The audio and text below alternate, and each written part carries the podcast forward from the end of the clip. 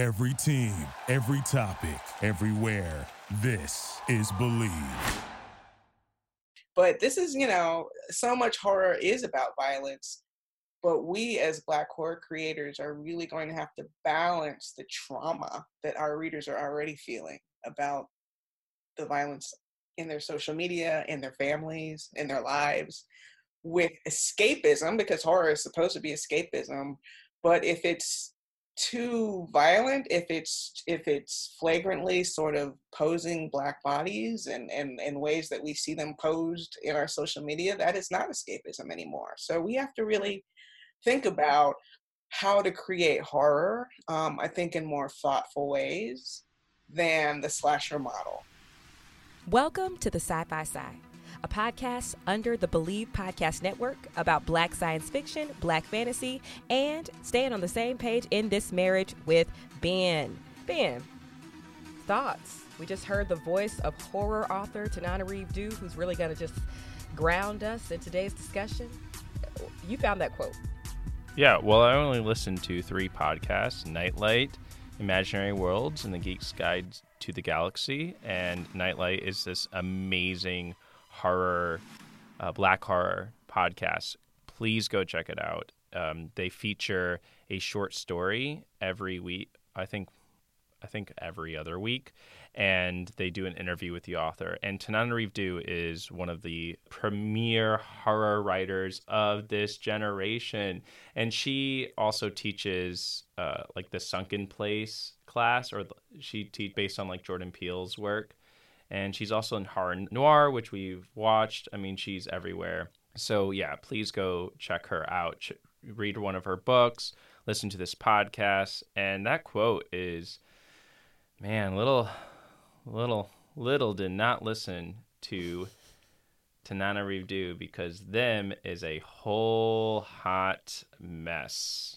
Yes, so welcome to episode 31 of the Sci Fi Side. Today, if you didn't already know, we're going to be discussing the Amazon Prime TV series Them, directed by Little Marvin, produced and, you know, co signed by Lena Waithe, even though honestly she's getting dragged for the most part on the internet, on the TikToks for her hand in this creative project.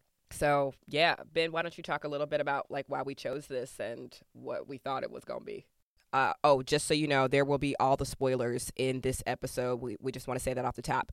Yeah, I mean, there really isn't a whole lot of like specifically black horror by black horror creators. So this seemed like a perfect opportunity for our podcast to watch and going into this, I had read some reviews and they had called this degradation porn. Mm-hmm. And I went in with very low expectations. I also went in wanting to like it, like wanting it to win. Yeah. I don't know what what was your uh, what was your expectations going into this?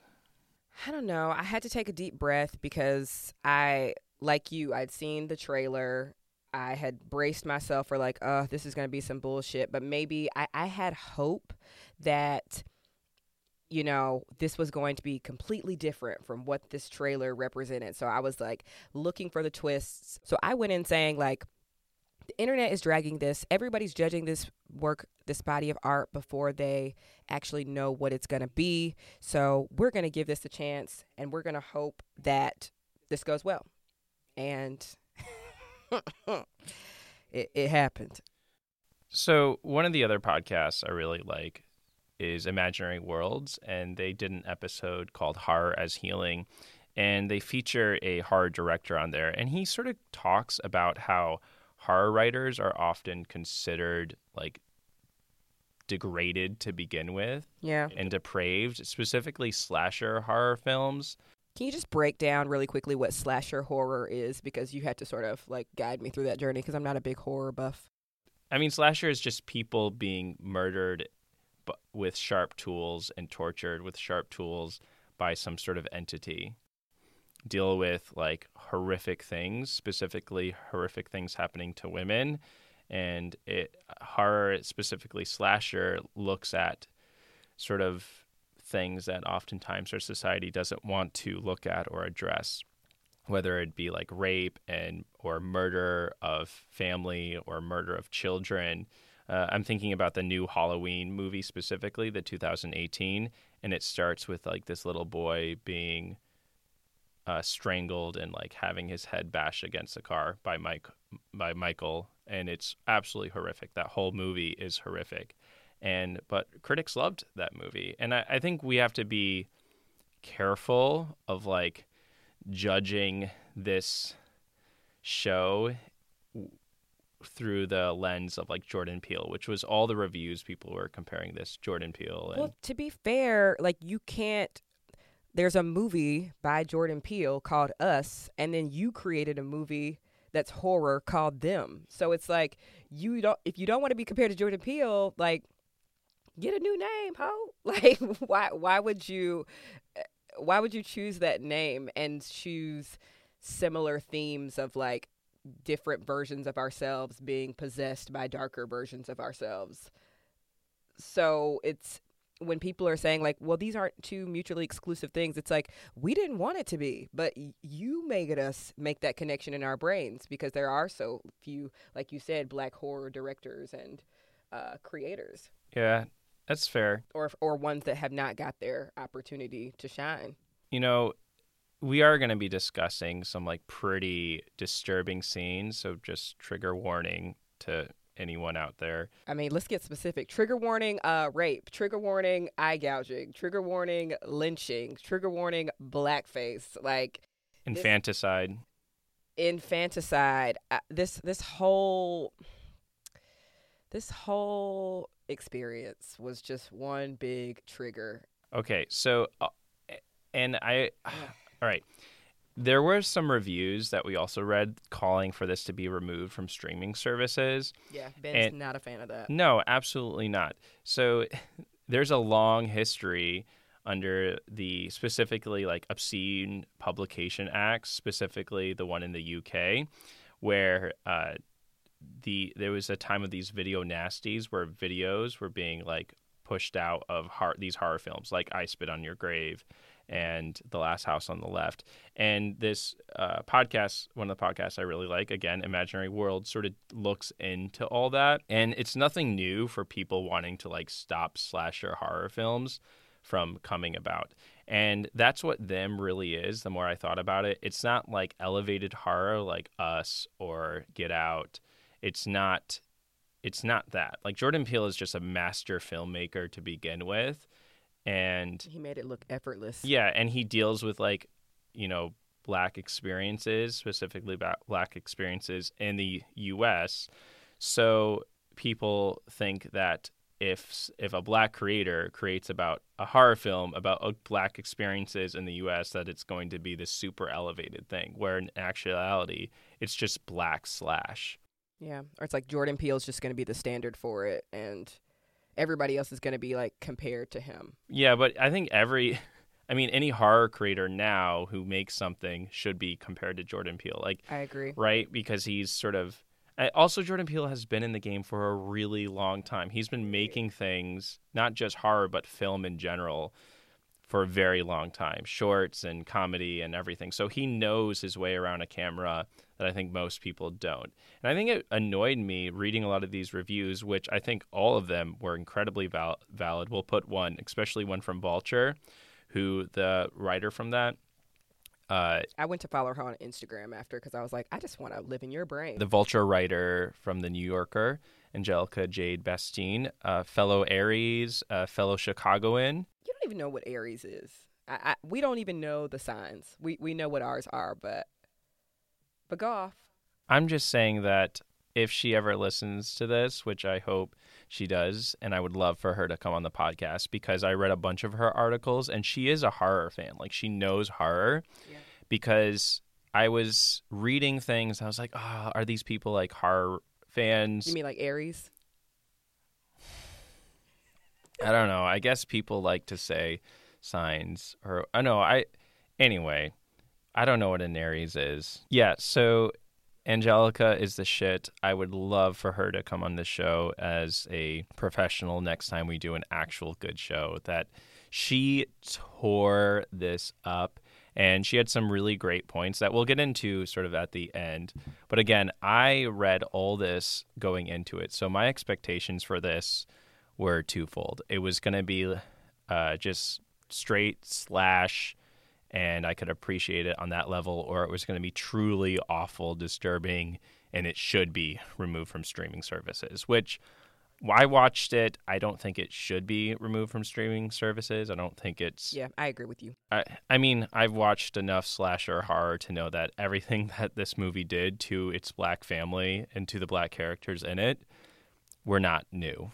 Right. You know, it, it wasn't new. Well, that's the problem. It's it's sort of like you remember uh, last week or a couple weeks ago you were saying when people submit short stories to Locus magazine and these science fiction magazines, there are these rules because we've seen it all. So that was the, a major problem for me. It's like I've oh, I've never seen black people being lynched and persecuted. What's that like? It's like this showed us nothing new. So it's like what did you really add to the narrative?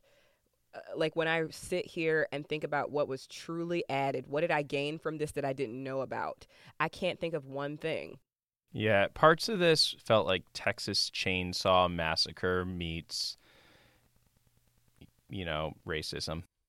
Right. 1950s racism. It's like, are, were there people out there that didn't know racism was violent and grotesque? Like maybe this was for them? Uh, Or- how many times we're going to say them during this podcast? Probably as many times as they said it during the TV series. I think honestly, it's it's a slash. It's a slash. I'm gonna call it black slash. It's black slash, which is centering black characters and blackness. But was it centered though? That's that's probably something we should get into today because I said time and time again, like yeah, there was a black family, but there were several white characters. Like way more white characters than black characters. More white people got a check than black people on that set. Just looking at it from an actor perspective, white people had fully realized narratives in the story just as much as the black characters were. So that was also my problem with it. It's like you can do black slash if the cast is majority black, but when the cast is majority white and you're persecuting the black people, did you do black slash? Can that is is black slash? Uh, I'm tripping up those words.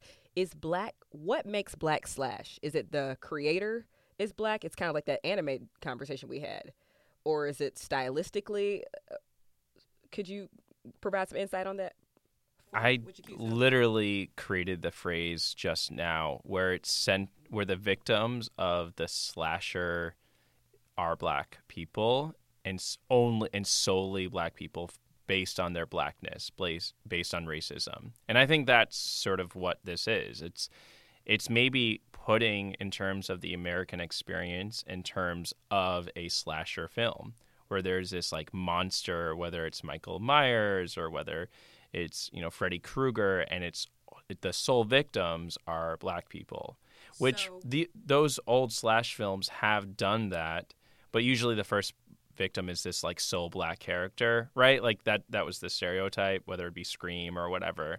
And now it's all the victims are just black people. So, black slash the term that you just coined, so that you could never make a slasher film, you know, set in Wakanda. That wouldn't be black slash. You i guess because you- the victims, even though they are black, they wouldn't be killed on the basis of their race. Because everybody's black. yeah or yeah i don't know that would be i don't know i mean the slasher film genre Call that black on black crime slash. I don't know. yeah, we should probably get into just a brief summary. So basically, a black family moves away from North Carolina, you know, the Jim Crow South in the 1950s, and they move to Compton, California, uh, supposedly to a better life. Dun dun dun dun. Grapes of Wrath times five thousand. Yeah, right. Yeah, but they moved from the Midwest to California, right, during the Dust Bowl, which is like the 1920s, 1930s. Yeah, I said it's times five thousand. That that carried all of that. but it, okay anyway soon soon they discover that the white community that they moved into does not want them there oh No way. Wait, what? they are yeah so they're harassed over the next 10 days by they are harassed over the next 10 days by their racist neighbors but even so, that more terrifying than that, I guess. Well, actually, I don't know, but. But more, you know, another part to this is that there's actually a racist entity in the house that is haunting them, uh, and it takes on varying forms. So, okay, what was like your first impression, basically after the first two episodes? You know, it's like when you go to your friend's play and you're like, ah, I, I really want you to win. And then, you know, you get through act one and you're like, and, and I've been that friend. I have been that friend where you're watching me on stage, you're like, this narrative doesn't make sense, but I'm going to trust that my friend Amber wouldn't be a part of a project unless it wrapped up in the end. And around about episode five, which if you haven't seen it yet, episode five is when shit really gets like it's it's pretty graphic and pretty bad before, but episode five is like maybe grab a puke bucket. Like things were showed that were like not okay. And so that was the point when I was like, I'm really, really losing faith that they're not going to wrap this up well after them feeling the need to show us that grotesque scene. And so around episode nine, there are only 10 episodes, y'all. Damn, 10 episodes. Episode nine, the black people had still had like zero wins. So that was when I was like, I'm going to have to tell my friend that this show is bad. Or when they ask me after and they're like, How was my show? I'm going to have to be like, Uh, well, you know, the costumes were great and the camera angles were uh, clear, and it, it's just so it was such it was so upsetting because you're wait you're like I could deal with all of these black people going through all of this shit if they just you know ream everybody in episode 10 and then that didn't happen. So it's like why did we wait? Really? Okay because after the first episode i was like oh they wasted no time in showing how terrible the white community is. So essentially, they move into this community and they're part of the covenant of moving into this community, which is the show is called Them Covenant. It's going to be an anthology series. Mm-hmm. What they have in this covenant is that you can't have any quote unquote Negro blood or Negro heritage. Mm-hmm. And it's written contractually in the covenant. And at this point, that is now no longer legally binding because it's against the law by this time. And so the community right away they set up like seats and they play like this really awful like blackface music mm-hmm. as the family's waking up like day after day. And I think after the second episode, or the uh, it might be the first episode, um, they oh yeah, I think after the first episode, um, what happens is that their dog, their like cute little dog, is killed, and their daughter, the youngest one, the family is uh, Ruby, who is sort of uh, you know high, beginning high schooler, and then Gracie, who's just starting school, and then there's Lucky and Henry. This is the the black family that this whole story centers on. Allegedly. It does. I I think it it centers on their experience over 10 days, right? And so Gracie wakes up in the middle of the night and like sees this really terrifying entity, like this silhouette, and it turns out that this is a white teacher from this book that she's been reading. And this white teacher is called Miss Vera, and she gives like these very strict lessons and Miss Vera sort of starts haunting Gracie at one point, like starts to strangle her. And Gracie wakes up with these marks, and it turns out that the dog is also murdered. And so the family is immediately thrown into this rage. And Lucky, the mother specifically, pulls out a gun and starts like waving it at the white neighbors who've been harassing them the moment they've come in by, you know, setting up like a blockade you know, waves a gun, and by that time it just elevates. So I didn't think it took any any time. I, I feel like they jumped right into terrifying and horrifying this family and brutalizing this family. I, I agree with that sentiment, but what I'm saying is if if you dropped brutalizing and horrifying the family on us in episode 1 and 2, how is the plot to develop and move? And so so we're like, okay, episode one, brutalization. Two, brutalization. Episodes two through eight, brutalization. It's like, okay, we've we get it. You hate blacks. What's next? Like, where's or are we going to harness these supernatural powers or am, am i just watching the haunting of black people for 10 episodes straight?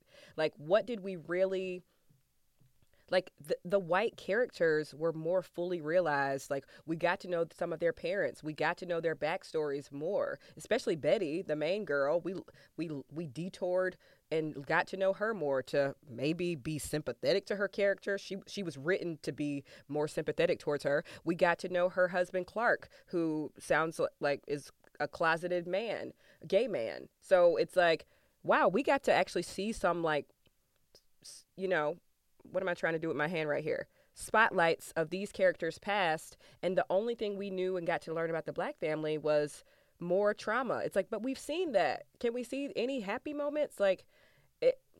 So that's why I was saying like it needed to move because we had already seen in one and two what they did for the rest of the series. Yeah, it seems that all the character development was just based in plot. For example, um, Henry, who is a World War II vet, mm-hmm.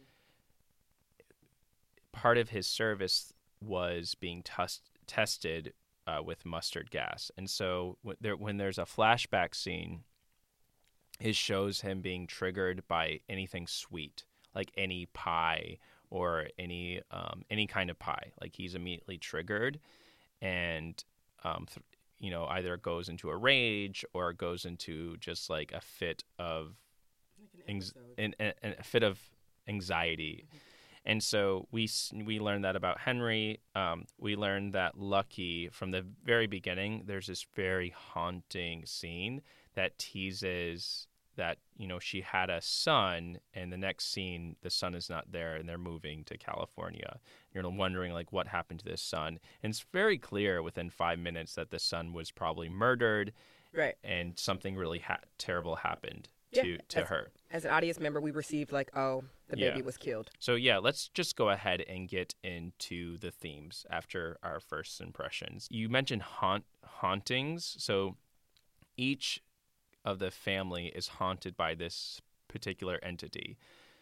And so for Henry, it's his World War II past, which is an actuality, and then there's the you know the the tap dance man, who is this man in blackface who sort of haunts Henry, and sort of you know you know instigates him to respond violently to the racism he receives at his job. Uh, it makes him feel guilty for not always being able to protect his family. That's the first haunting. And then, yeah, what do you thought of? What did you think about the tap dancing man? You know, I I will say that it was lost on me at first, and then when you sent me the podcast about how we use horror to heal and process our grief, I think that gave me a, a, a much better appreciation and a better lens for that. But I hate this notion that we are solely haunted by our demons and it is to our detriment. Like I, it was really refreshing in that Nisi Shawl Talk Like a Man series that we read that a character was haunted and there were times that that figure that haunted them like helped and harmed.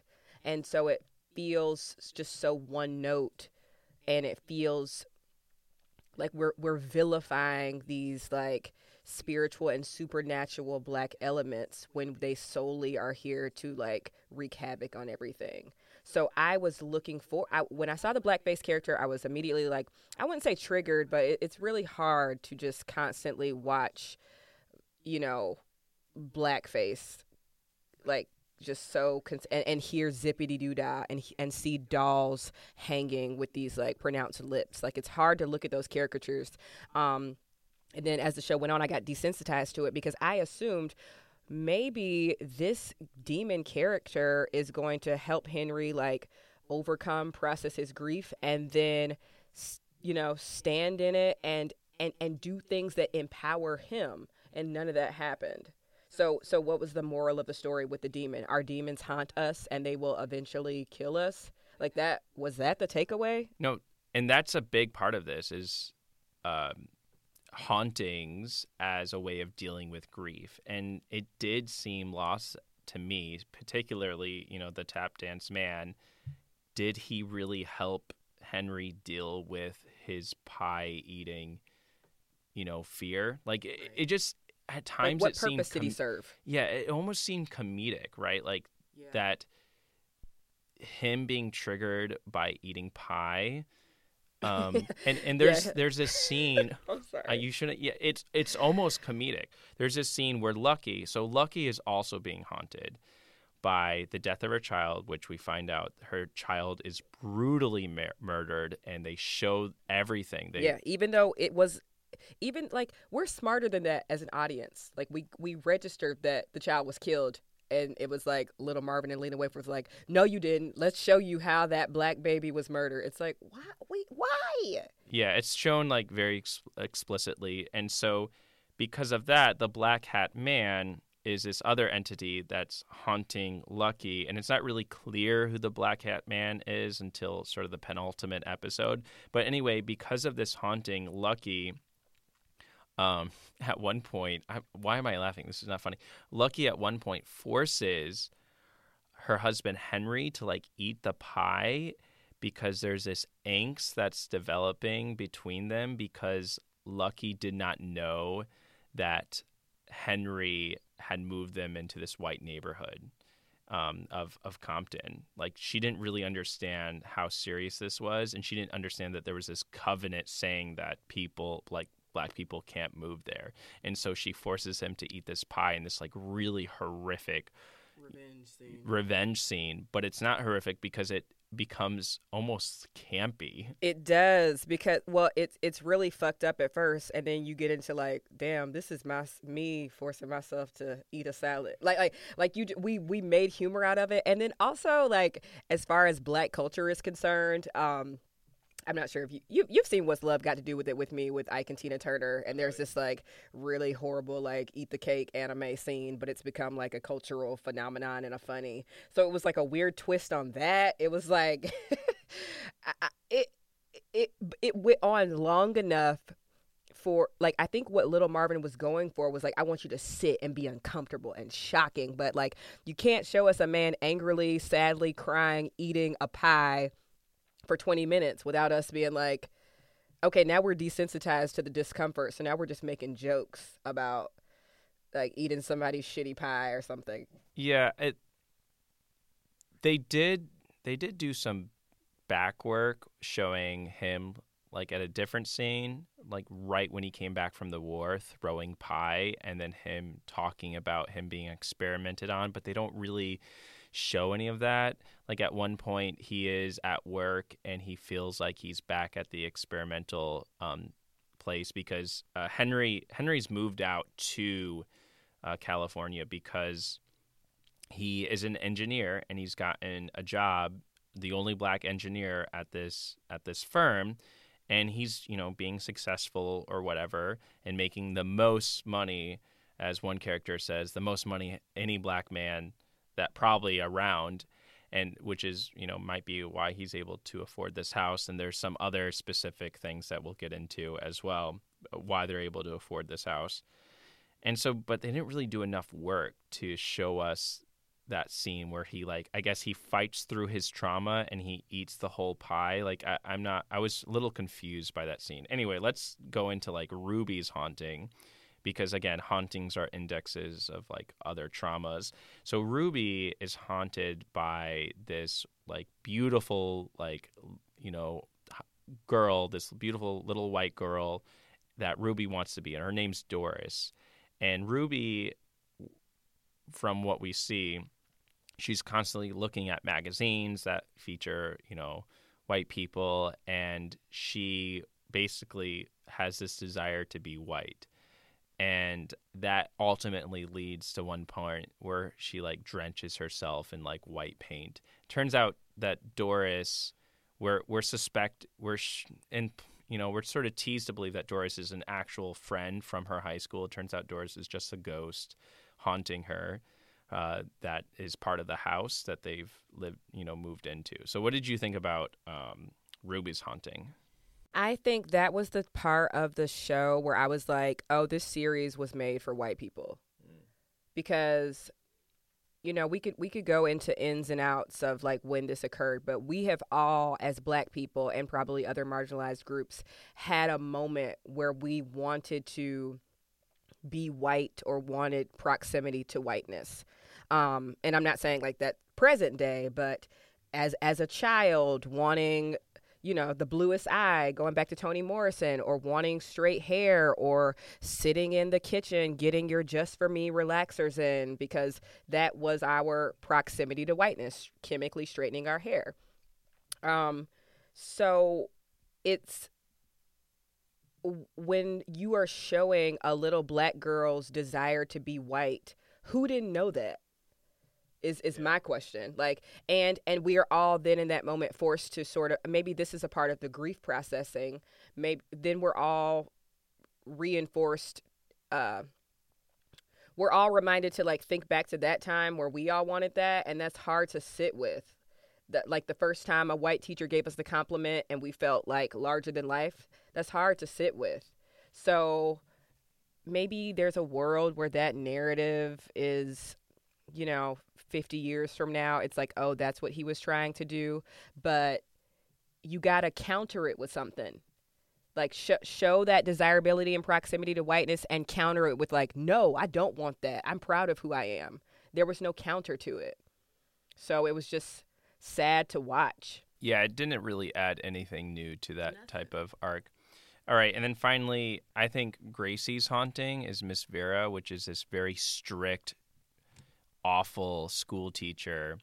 I found Miss Vera absolutely terrifying. She is awful, and and she uh, so Gra- Gracie is also trying to like you know learn how to go to school and she's still learning like the words of the pledge of allegiance and miss vera is relentless to gracie who is this incredible child actor and mm-hmm has some of the most harrowing scenes and has the most creepy like little girl type scenes. So yeah, what did you think about Gracie's haunting? Sort of her struggle to say the Pledge of Allegiance.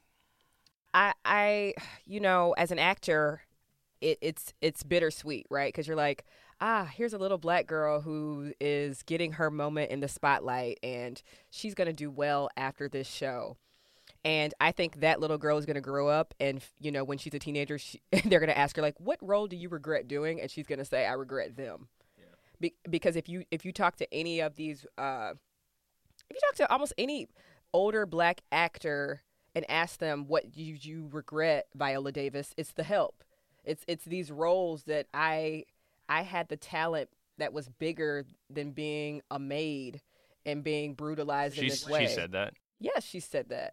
What did you think of Gracie? Like what what did it what was the narrative and what did Gracie's character add to the narrative? So yeah, this this is quite interesting. I have a book called uh, I think it's like the alternative black curriculum from like 1890 to 1940. And basically it deals with uh, black schools and what you know black books were being taught like these readers. So Gracie is using this reader to read learn how to read for the first time, and it centers like white children and this white teacher who turns out to be this haunting of Miss Vera. And so the readers that were previously used in black education centered black people and centered black experiences and black writers. And so I feel like he was playing with that, but again, I had like I did that work myself to make that connection and I feel like he wasn't uh, the creator um, the creators weren't doing a clear job of Gracie sort of being one of the early students to integrate into white schools and that integration into white education was this loss of black writers and black education. And they te- they're trying to they don't really make that clear though. They only yeah. Because you could sort of tell when we first meet her she is I mean, just visually, the the Ruby Bridges character, this like you know everybody knows who Ruby Bridges are, uh, is so. This you know I remember when this scene happened, and I remember you saying. Well, what's the difference between Miss Vera in this story and uh, Bopsy and Mopsy in Lovecraft Country? Well, I, I was thinking uh, the tap dance man. This. Oh, okay. Well, well, let's talk about that. If you've seen, if you've listened to our Lovecraft Country episode or watched Lovecraft Country, I think it's it's really nice to compare these two bodies of work because it's sci-fi and horror in some scenes. Again, a lot of a lot of writers are doing that. They're comparing Lovecraft Country, and there is a haunted house episode in Lovecraft Country, and one reviewer was like, "Oh, you know, them took ten episodes to do What, Lo- Lovecraft what yeah but I, I think we have to recognize lovecraft country is like adventure. It's it falls more into the adventure where again them is a slasher horror like series. I hear you, but in the horror genre, I think it's really important, going back to Tananarive Due, to make it very clear, and we could have a large conversation about this if you want to right now, but the lines of what was horror and what was reality were so blurred that it was hard to accept this whole body of work as a supernatural horror film. It just was because if you went through with a little a, motherfucking like checklist, like three things were supernatural. Everything else are real historical things that have happened to black people in this country. Whereas Lovecraft Country, it was like, okay, this is racism, sundown towns, and this is a motherfucking Shoggoth running at me. So it was the the the escapism was so escapism that we were able to see like oh i can stick in it i can get through the grime of the racism because i know these supernatural elements are coming and i know that our heroes are gonna fight back and do everything like that so it was really hard to sit through them and hard to see like every scene was like oh my gosh is that a picture book with just white characters? Never seen that before. Like that's all of our picture books. So what what did you add? It was it was just hyper realism uh, my question to you is is like you're not someone who thinks that the horror genre should be looked at as escapism right? Well i mean it can. It can like any type of genre it can be a reflection of actual experiences or it can be escapism or it can be um, do you think horror done well is escapism I think it it can work on both levels, right? Like for example, Get Out.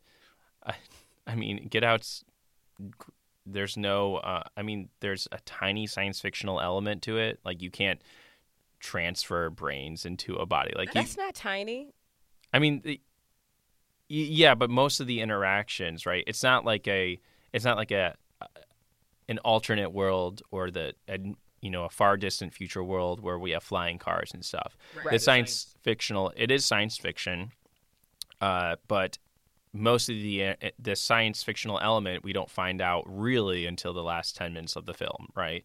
And there are characters who have had that done to them, that brain switch, and it's teased in there. But most of the interactions is like this slow build. but we got those moments of like and now we're in the sunken place so now this is like I- don't think everything that was supernatural happened in the last 10 minutes. We got the moments with the maid. We got the moments with the the guy running across the yard. Like we got these little teas like it, that held us on just enough. And i think this movie you know didn't give us anything supernatural uh, for they gave us one minute of supernatural element per episode which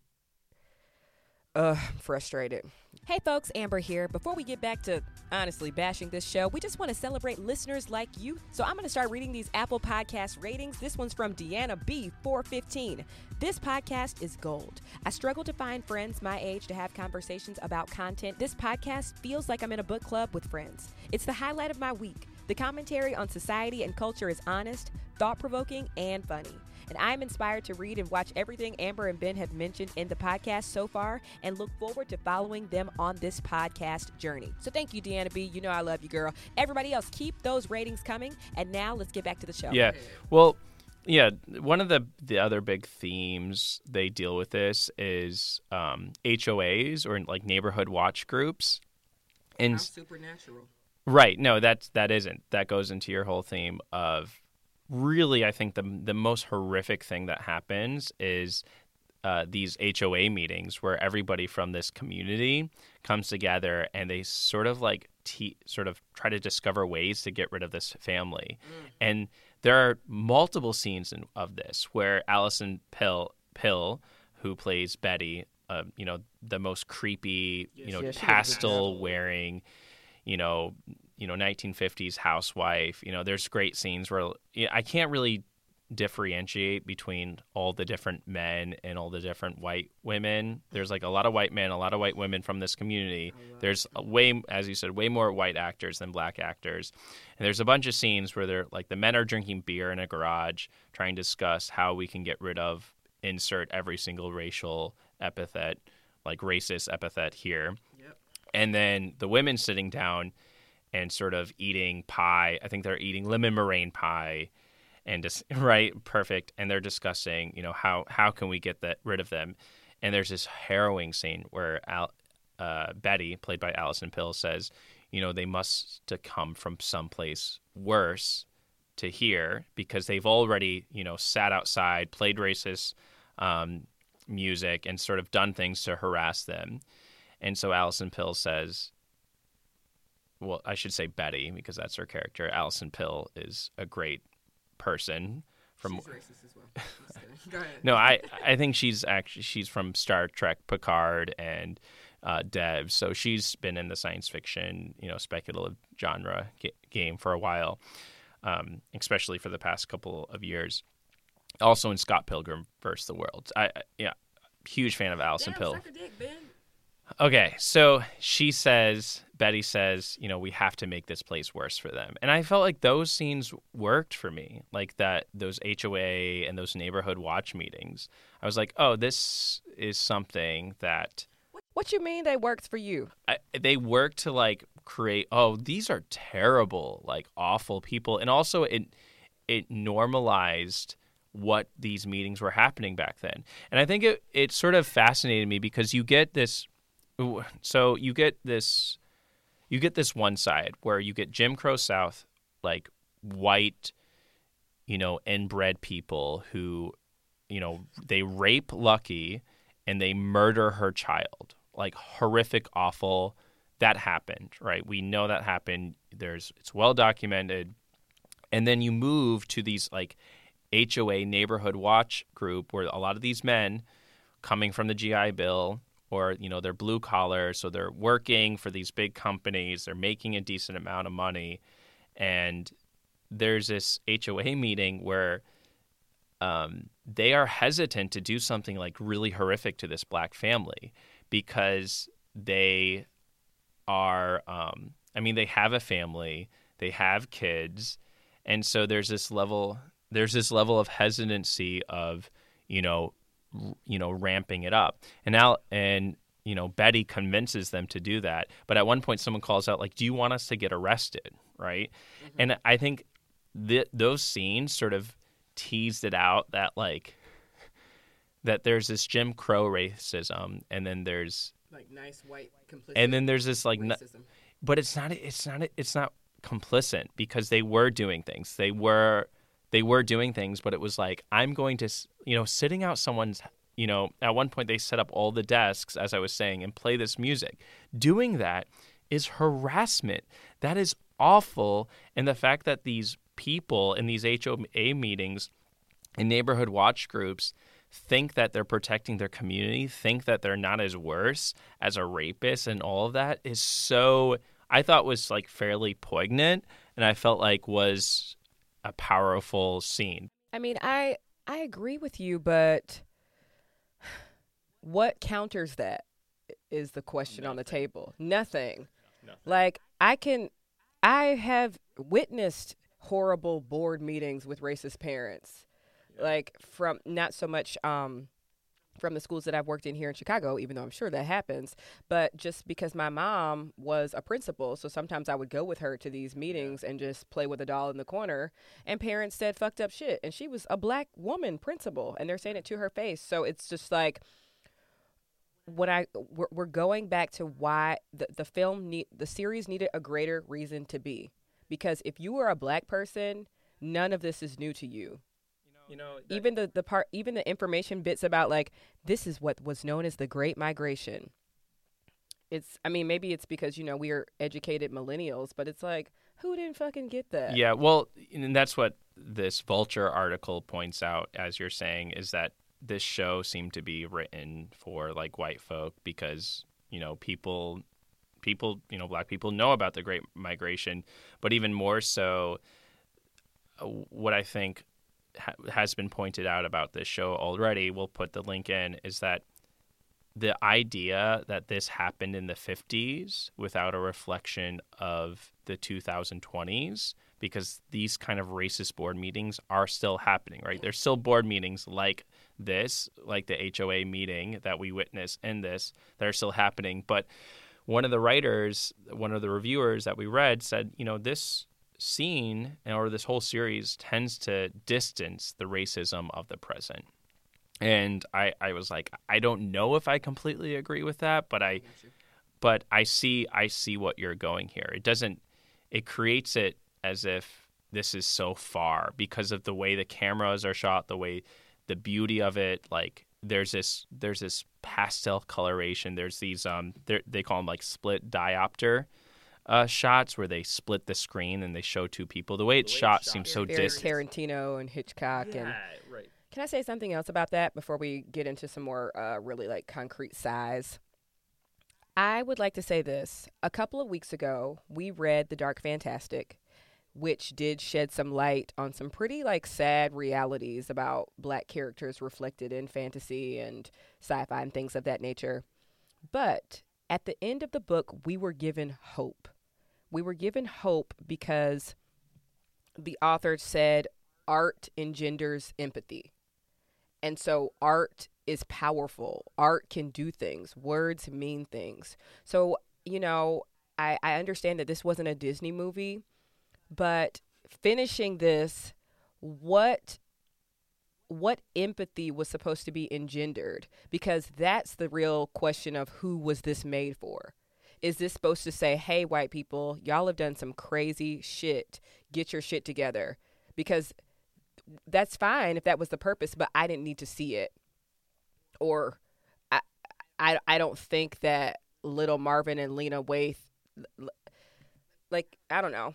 Is it is it just my assumption that when you're a black creator, you need to be creating for a black audience because that's what I go in assuming things. Ryan Coogler created or directed rather, not created, directed Black Panther.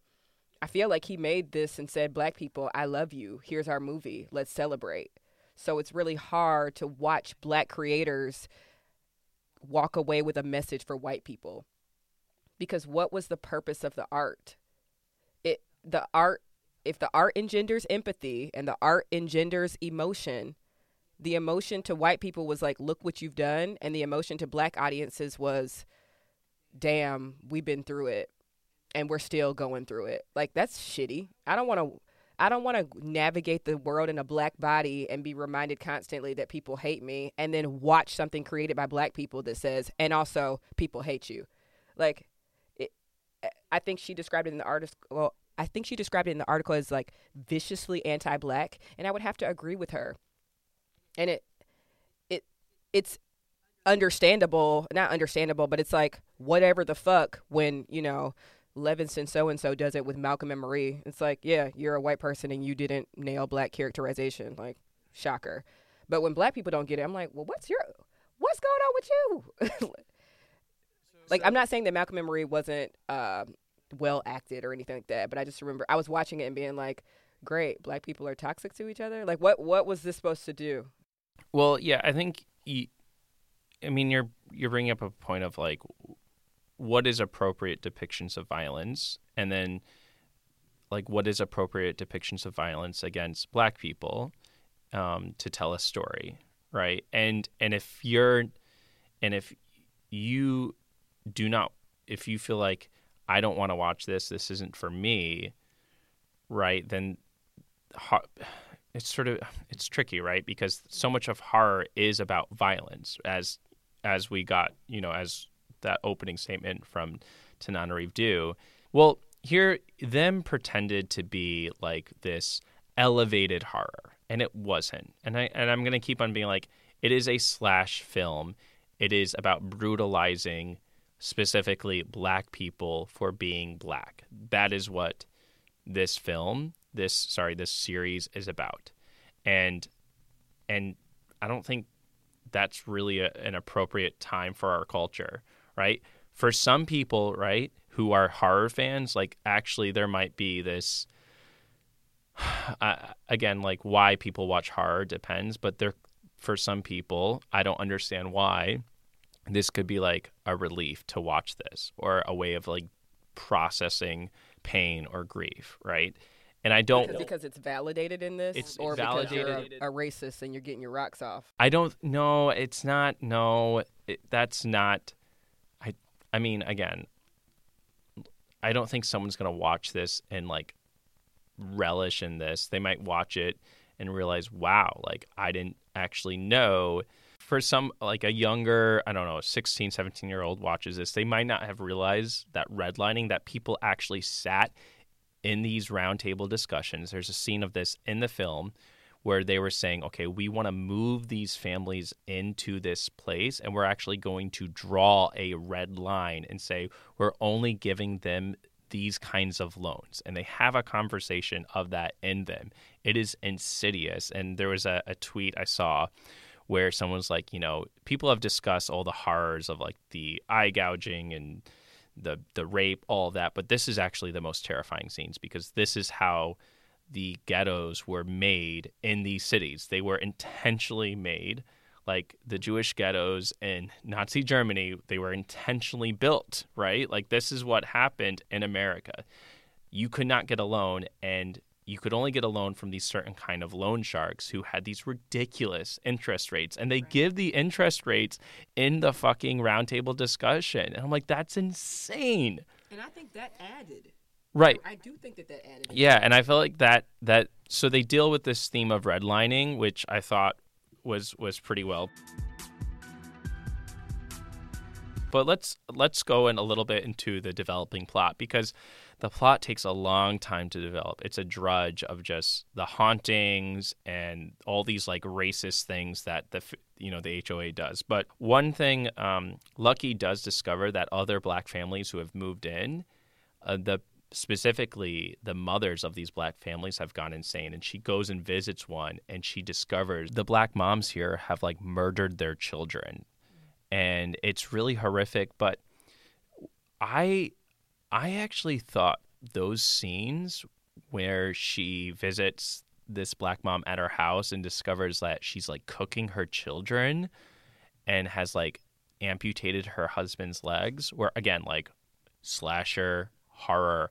But the reason she does that is that turns out that these hauntings are happening to all black families who who move into this space and you can therefore trace like so much of like men like mental illness in black communities mm-hmm. as a result of like racial oppression right Yeah. and that. yeah and I don't like that, but I, Right, and I feel like he was going with that, and I felt like that. But to get to those moments, you have to deal with like so much horrific, traumatizing scenes. Like there was ways he could have made this without being so explicit and graphic, and I feel like the explicit and graphicness did nothing to this besides like traumatize watchers. Like this film is again, this series is yeah, this series is only for people who've watched slash films, know the horror genre, and are like desensitized, or or they're not going. Maybe for whatever reason, they're not going to be triggered. Like, okay, so white.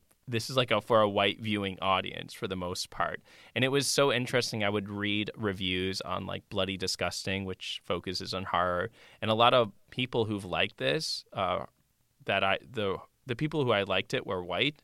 You know, this is like I think I read two review white reviewers. They were white reviewers. They thought it was decent. The two black reviewers I read hated it.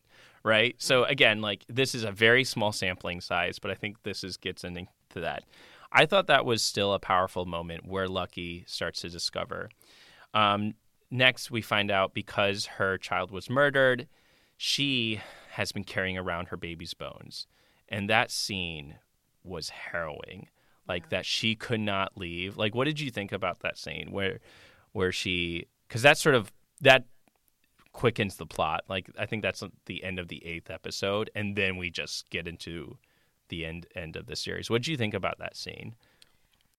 I I thought it was uh expected a little bit because she was still carrying that box and and hiding that box places. So something had to be in that box. Um, I don't know. That was that was hard. I, I think that was something that we hadn't seen really.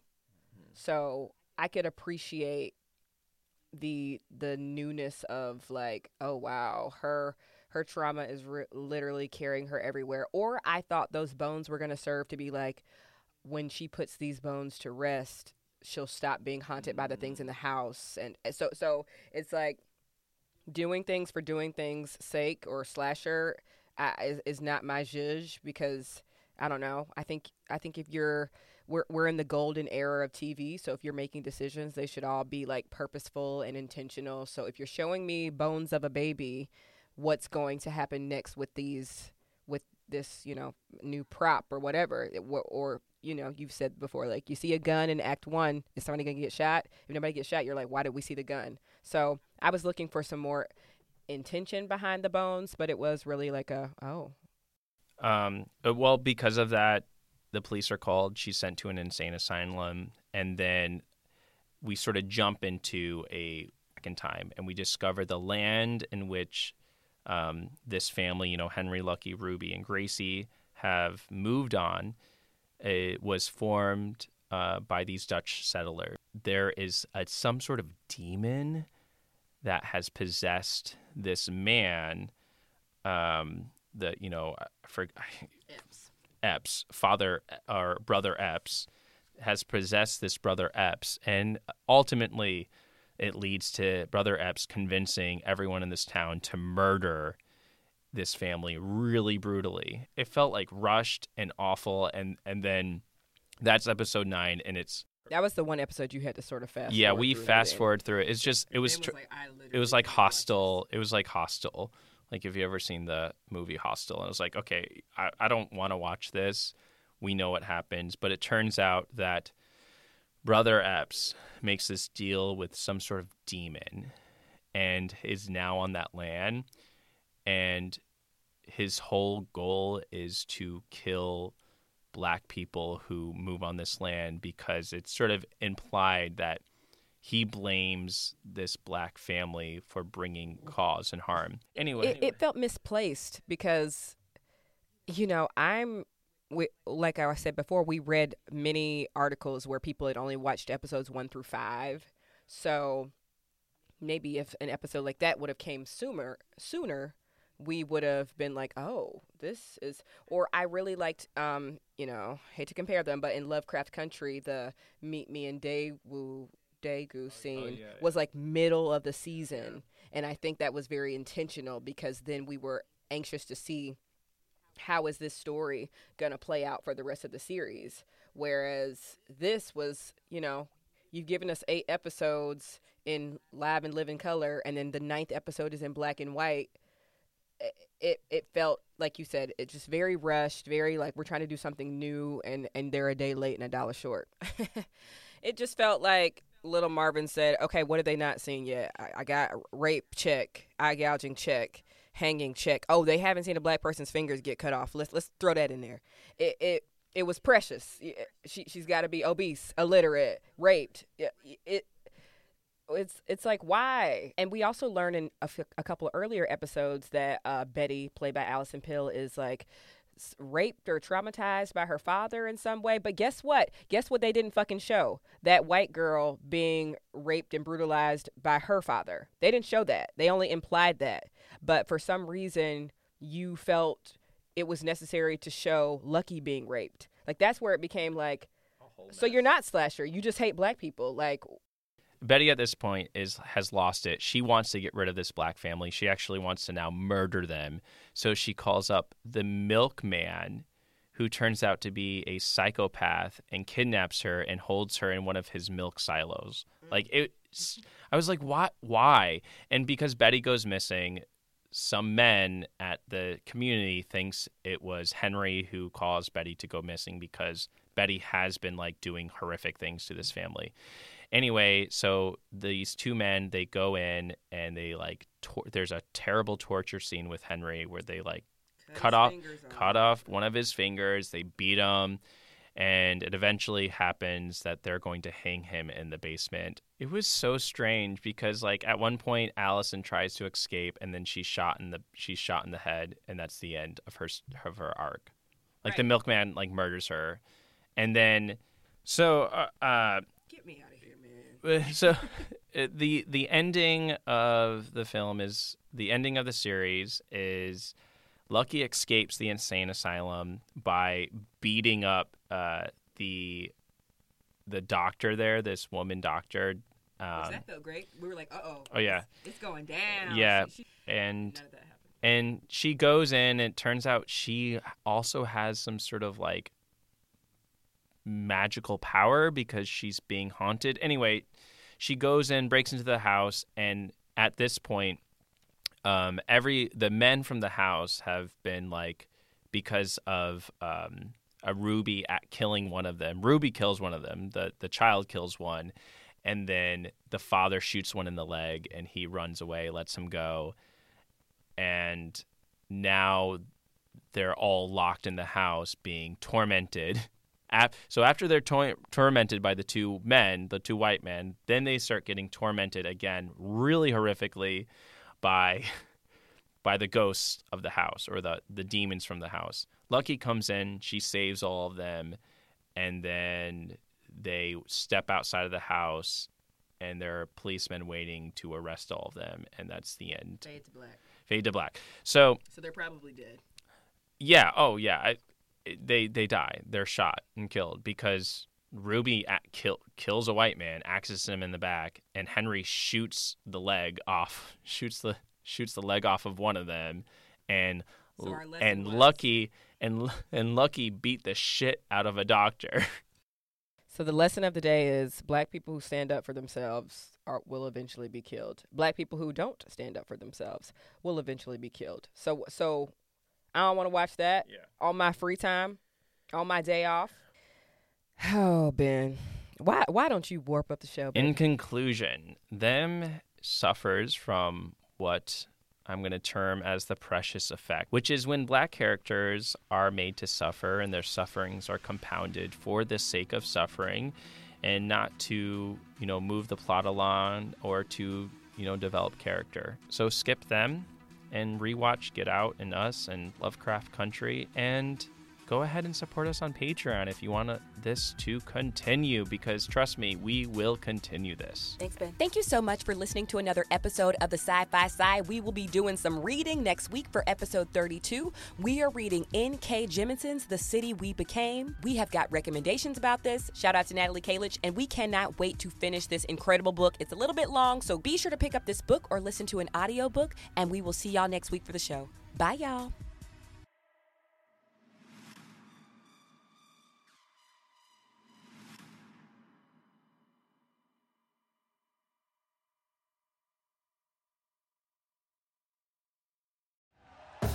Thank you for listening to Bleav. You can show support to your host by subscribing to the show and giving us a five star rating on your preferred platform. Check us out at Bleav.com and search for B L E A V on YouTube.